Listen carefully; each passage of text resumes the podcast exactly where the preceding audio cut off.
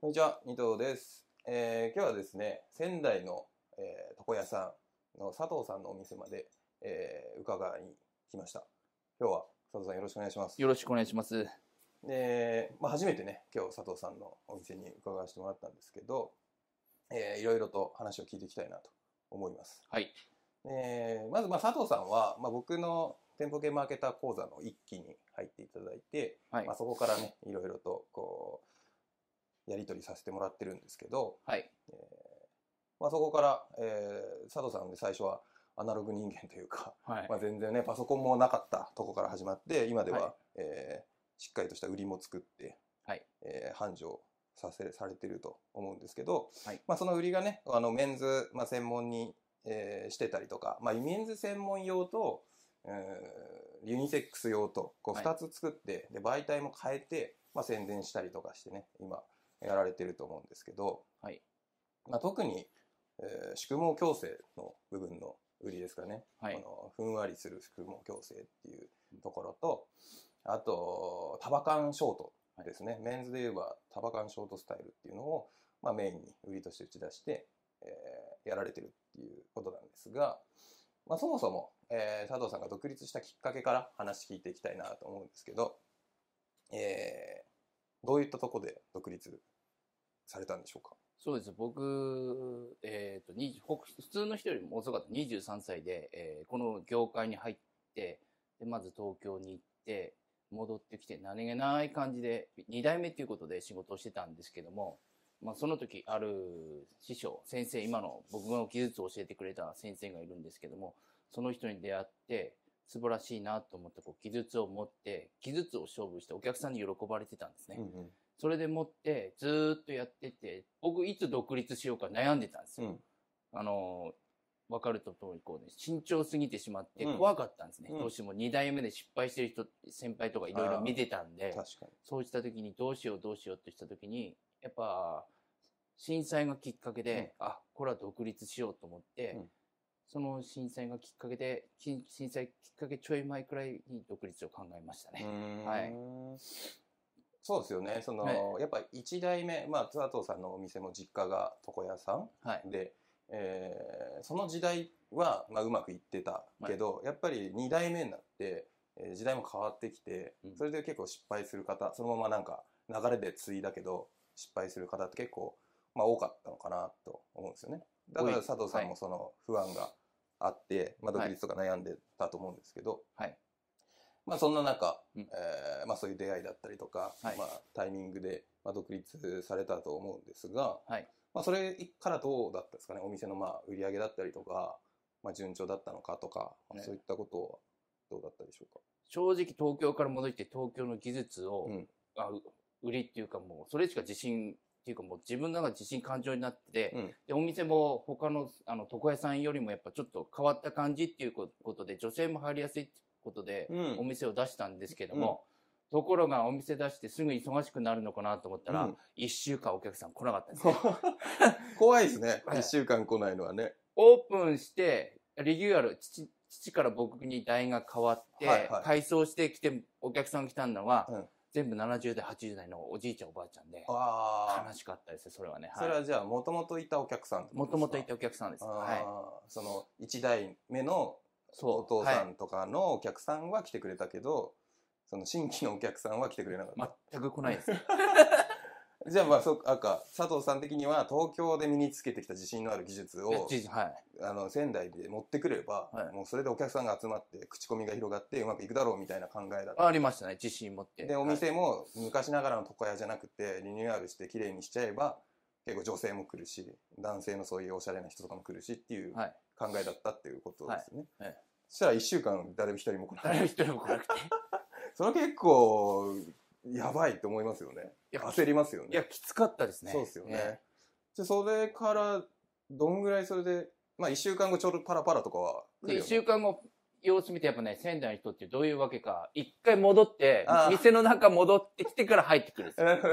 あれ、なんかあそこそう、あそこなんか変わった感じ。ちょっとおしゃれな、床屋のね、サインポールも回ってたじゃないですか。はい。サインポール回ってるけど、ちょっと昔ながらの感じじゃないな、みたいなので、そうはいこう、うろちょろはうろちょろ気にはしてるええうん誰がやってんだろううみたいなんうんでやっぱこの格好でやってるから、あはい若い人やってるんだみたいなは感いじはいはでいはい入ってきて、あとやっぱ僕のやっぱキャラクターが、あはいはいはいそれでどんどんちょっとふ増えていったのがあって、少しずつ少しずつ少しずつだけど集客を努めてなある程度売り上げは伸びてきましたね。じゃあ基本的にはその通りがかりのお客さんがうん気になって、はい近所の方とかが来てくれるようになったっていうこそとでうですすかね。あとは集客媒体その頃はもうあのペーパーしか分かんなかったんで、あチラシとかチラシはいいそれでまあちょっと来てくれたりとか、うんチラシは考えましたね。はあーどういうふうにやったら見てもらえるかとか、そう読でんですねもらえるかっていい、うの斜め45度に入れるとこここからのあーありますよ階ね段からも、はい。チラシの裏ね、 知ってる知ってるあとは僕もやってたやってたあとは一番が、今はもうやんないからですけど、あの、あの管理人の人。はいはいはいポスティングでしちゃいけないとこっていうのはやっぱみんはいなはい見ると新鮮で捨てないじゃないですか。はいはいあの、萩の月持ってったり、まんじゅう持ってったりして、あで管理人さんにお土産渡してお土産渡すと、あ、どうぞって言って入れられる。あ入れてもらえるはいそれはなかなかの聞いたことないノウハウですけそどれまあ確かにそれでちょ8000っ枚と、賄賂みたいな感じですけどね、 8000枚巻いて、はじめ100人くらいでも集客したんですよできたんだ、それはいえーじゃあ通りがかりとそのチラシ集客である程度じゃあ最初の方はええお客さん来てくれたんですねそうですね。でそれがずっと続けてたんですかチラシまずっとやっぱ続かないですね。ああチラシは巻くけどまあ来てもらえないやっぱ巻きに行くのもやっぱ自分で行かないといけないんで、うんやっぱり。ポスティング頼んだんですけど、業者さんあの入れてくれないんで、その辺に捨ててあったのはショックですよね。 そういうのもあって。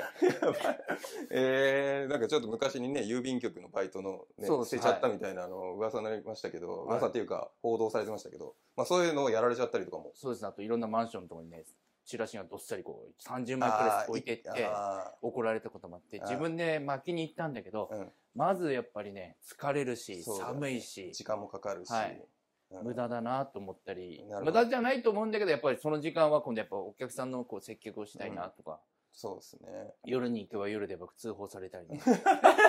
警察にも捕まったりして 本当そうだようんな大変でしたねはいだから僕のそのリアルな集客じゃないですかその通りがかりとそのはいチラシ集客って、そこでのなんていうのかな難しさって、ねあのリーチがあんまできないですよねそのもう住んでる人に一回チラシとか巻いたり通りがかりの人に、はいまあ、店を見てもらったりっていうのは広がっていかないじゃないですか。広がんないですね、で、はいまあしょっちゅうこう引っ越してくる人が多いエリアだったらとか買い物に来るエリアとかだったら、うんまあ、毎回こう新しい人がね、はい溢れる街であれば、はいなんか集客も可能性はあるかもしれないですけど、そのチラシピラを巻くとか、うん通りがかり集客するっていうのは、うんうんけど、まあ、北仙台駅の近くとはいえ、はいまあ、住宅地じゃないですか,、はいからそんなもう昔からずっとここに住んでる人たちが大半になってきちゃうと思うんですよね。そうなんですそうするとなかなかね1回チラシ巻いて、まあ、100人とか来たかもしれないけどそれがやっぱ続かなくなっちゃいますよね、続かなくなりますね、うん、そこがリアルの集客の結構難しいとこなのかはないと思うんですよね。うんじゃあそこでじゃあなんですか集客に行き詰まってというか、そうです、いうん集客に行き詰まったしやっぱチラシ持ってくるお客さんもあるけどやっぱ自分のしたいお客さんがやっぱ来ないんですよね、あー結局はそこにあのえーチラシに売りをこう宿毛矯正とあ、ーえーヘッドスパタタババカカンとかそういうの書いたんだけどその求めるお客さんが来なくて、うん自分の中で売り上げは上がるけども、うん技術自分の技術をこう使ってななんか楽しくねえなあ、いやーその時などうしようかなって感じですごく迷ってましたねじゃあ割と年配の方だったりとか、多いですはい、あーが多くて、まあ、売り上げ上がるのはいいけどえもっと本当は東京で身につけた技術とかをはい提供したいっていうえ、のもあるし、あはっいた、んだ、えーじゃあそこな時に僕の講座を知ったっていうことですかそうですはいへーで店舗系マーケター講座にじゃあ入る理由というか入った理由っていうのはもうまさにそこの集客と集客とそう自分のこうややりりたいたいお客技さ術んををやりたいってことですはい一なるほどね、はい求めるお客さんをじゃあ集めたいっていうはいとこで、はいまあ、僕の講座に入っていただいたと思うんですけど、はいどうでしたその講座に入って。いやよかったですよ すごくすごくよ一番はアナログの僕がはいはい。だいぶ成長したっていうことがあー一番良かったですねはいだってね、ええパソコン買ってきましたもんね、最初のはい初回すごかのったねセミナーね。買いましたよ、ね、もうあれはもうね、それ以降もう語り継がれてますけど、あいやわかのんーね、今までパソコンを持ってなかったんですもんね。持ってなかったです。ね。で、その講座、初めて1回目の講座のね、講習の日に、まあ、買ってそのまま持ってきたんですもんねもう買って持ってき電た気屋さんで買ってきたやつをはそいのまま持ってきて、はいこれどうしたら起動できますかみたいなとこから始まったんですもんね、、はいやだからすごいなとノートパソコン、その時初めてですよね。ね触ったの、はい持っ。ちてゃんと触って。 でそこでねまあいろんな、まあ、ホームページの話だったり、はいそのブログの話だったり、うん。まあ、広告の話だったりっていうのを、まあ、広告もその全部ねネットの集客に特化した、はいあの情報というか知識とかを、えー提供させてもらったんですけどはい。やっぱりそれによって、まあ、アナログだったわけじゃないですか、まあ、はい全然パソコンを初めてね買ってきてっはい。ていう状態だったわけなんで、はい。まあ、大変だったとは思うんですけどすごく大変 でした。めちゃくちゃ大変だそうっですよね。まあでも店舗の人みんなアナログなんでね、みんな大変だとは思うんですけど、特に多分佐藤さんは、いや、一番でしたねね。みんなの、あはい。ノートパソコン初めて買ってきたわけですから、そこでね。でも、なんとかやれましたか。やれました。やるうん、やるしかなかったですあの時うんついていくには、はい。そのなんか、ね、多分、これ聞いてる人、まあ見てる人、ブログ読んでる人で、はいあの、いると思うんですよね。はい佐藤さんみたいに、まあ僕がこうネットの集客でこういうのやった方がいいよとか、はい。あの言ってても、うんいざやろうと思ってもやっぱアナログだからやり始めたはいいけどやっぱどうやったらいいか分かんないとかで挫折しちゃった人はいって結構いると思うんですけど、うんでも佐藤さんは続けられたわけじゃないですか、はいそれでなんかやっぱ理由とかありますやっぱ講座に入って講座に入って、でうんも講座に入って僕人に恵まれるんですよね。あだあからみんな教えてくれるし、はいはいはいいじるけどもちゃんと教えてくれるし、あとは、それは何ですか僕ら講師陣もそうだしってことはいあの、周りの友周りのこうもそうです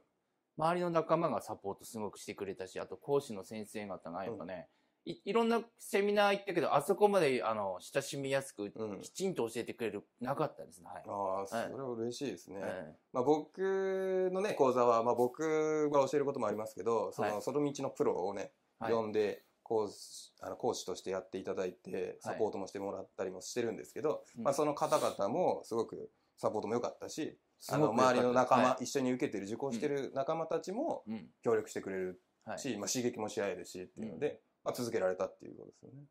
あとやっぱね、一つ一つが新鮮ですもんね、調べていくあと。やっぱグーググるってことも全然したこともなかっ たし、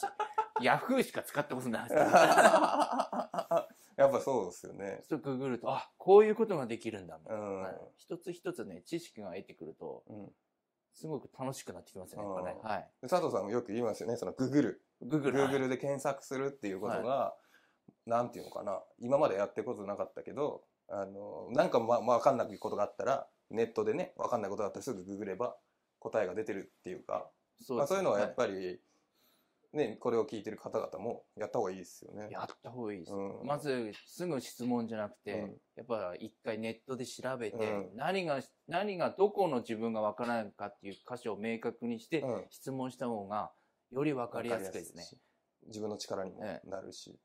それを一番僕は身につけました。それまではもう、具体的にここ、もうこれがわからない。うん何が自分でもわからないという質問だったけど、うんちゃんとググることによって、ここはこういう理由だからこうなってるからこうわからない。まあ、技術と同じでうすね、んうんうんそういう質問ができるような。そうですよね、まあ、何が分かんないか分かんないですもんね。何が、まあねはい、それをまずはググってググって、はい。調べてっていうところですよね。はい。じゃないとまあでも質問してこ答えをもらっても分かんないじゃないですか何が分かんないか分かんない状態で聞いても はい。その答えも何言ってるか分かんないみたいになっちゃうから、うん一回自分でねググるなりこう調べて、うん何が分かんないかをこう抽象化するというか具体化言語化してうんでそれを質問した方がまあなんかちゃんとした答えも返ってくるだろうし、はい。うんまあ、それは全てのことにね多う分んネットのその集客のついてだけじゃなくて、はいその皆さんねこれを聞いてる方々もやられてるその施術だったりとか、はい普段の仕事に関しても、うん多分まあ講師の方とかいい誰かに聞くときはそうした方がいいよねっていうことですよね。そうですね、はうんい。結果じゃあその講座にまああれは45ヶ月5ヶ月ぐらいの講座だったと思うんですけど一期の時は、はい。どうでしたか結果としては。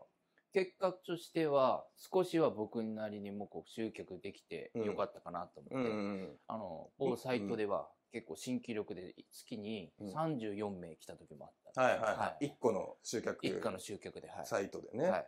まあ、某某集客某サイ集トでね客サイトですねうんで、すごくそこでも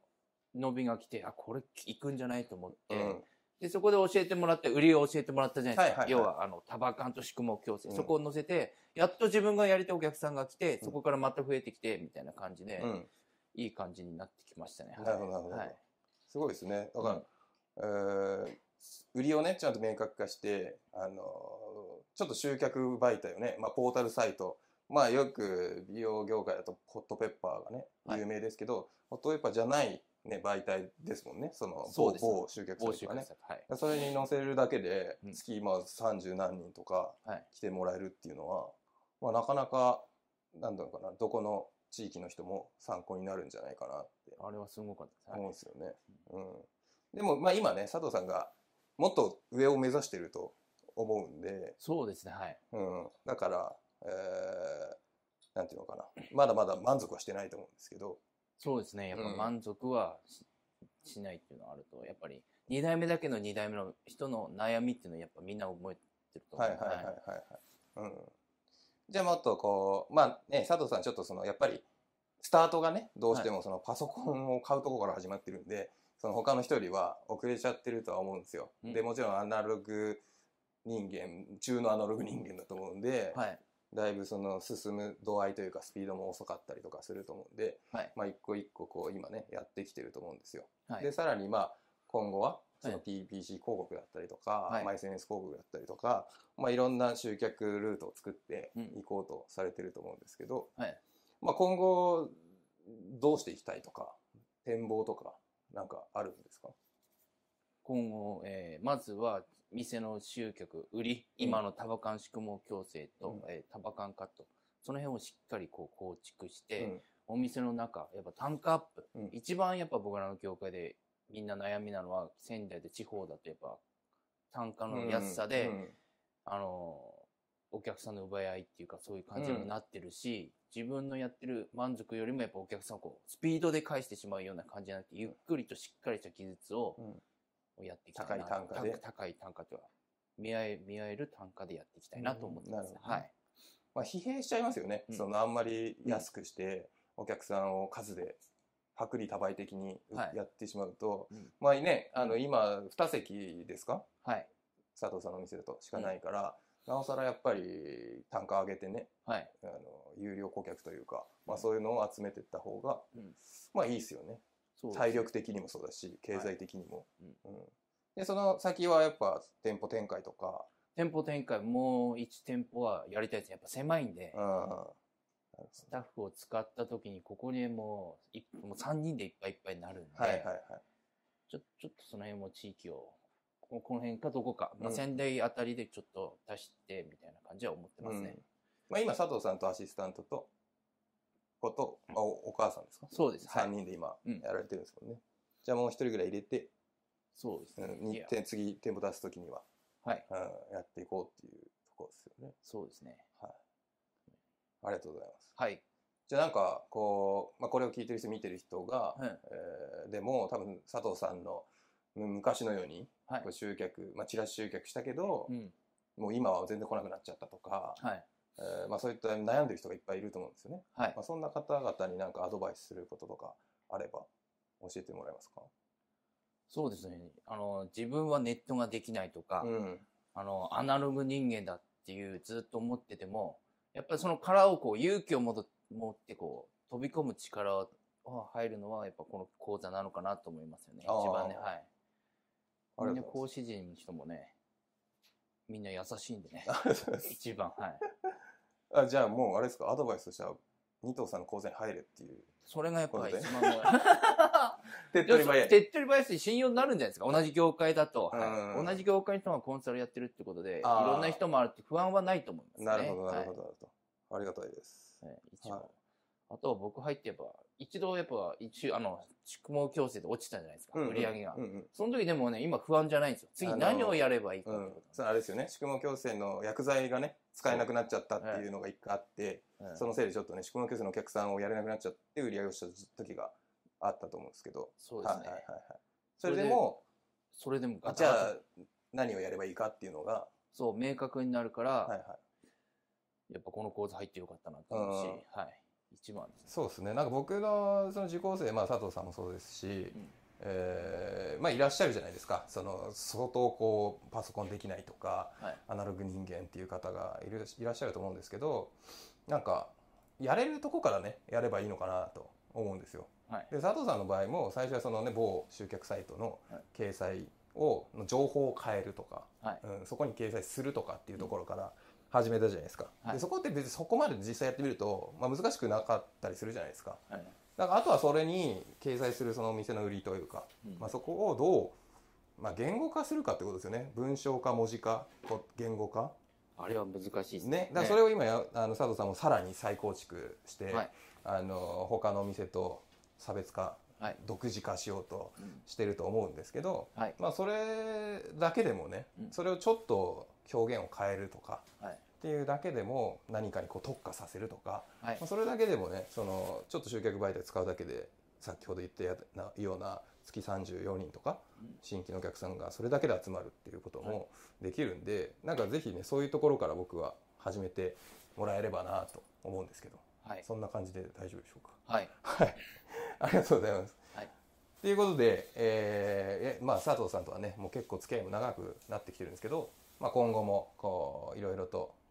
えーアドバイスというかやり取りさせてもらいながら、まあ、一緒に繁盛店をね作っていけたらなと思いますし、まあ、佐藤さんが言ってた店舗展開もね、えーぜひ叶えてもらえるように。はい僕も、えー協力できることはしたいなと思いますので、はいまあ、今後ともよろしくお願いします。いやこちらこそよろしくお願い しますじゃあ今日は、えー仙台の床屋さん、えーシュガーさんですねの佐藤さんのお店に来て、えーインタビューさせてもらいました、今日は佐藤さんありがとうございましたありがとうございました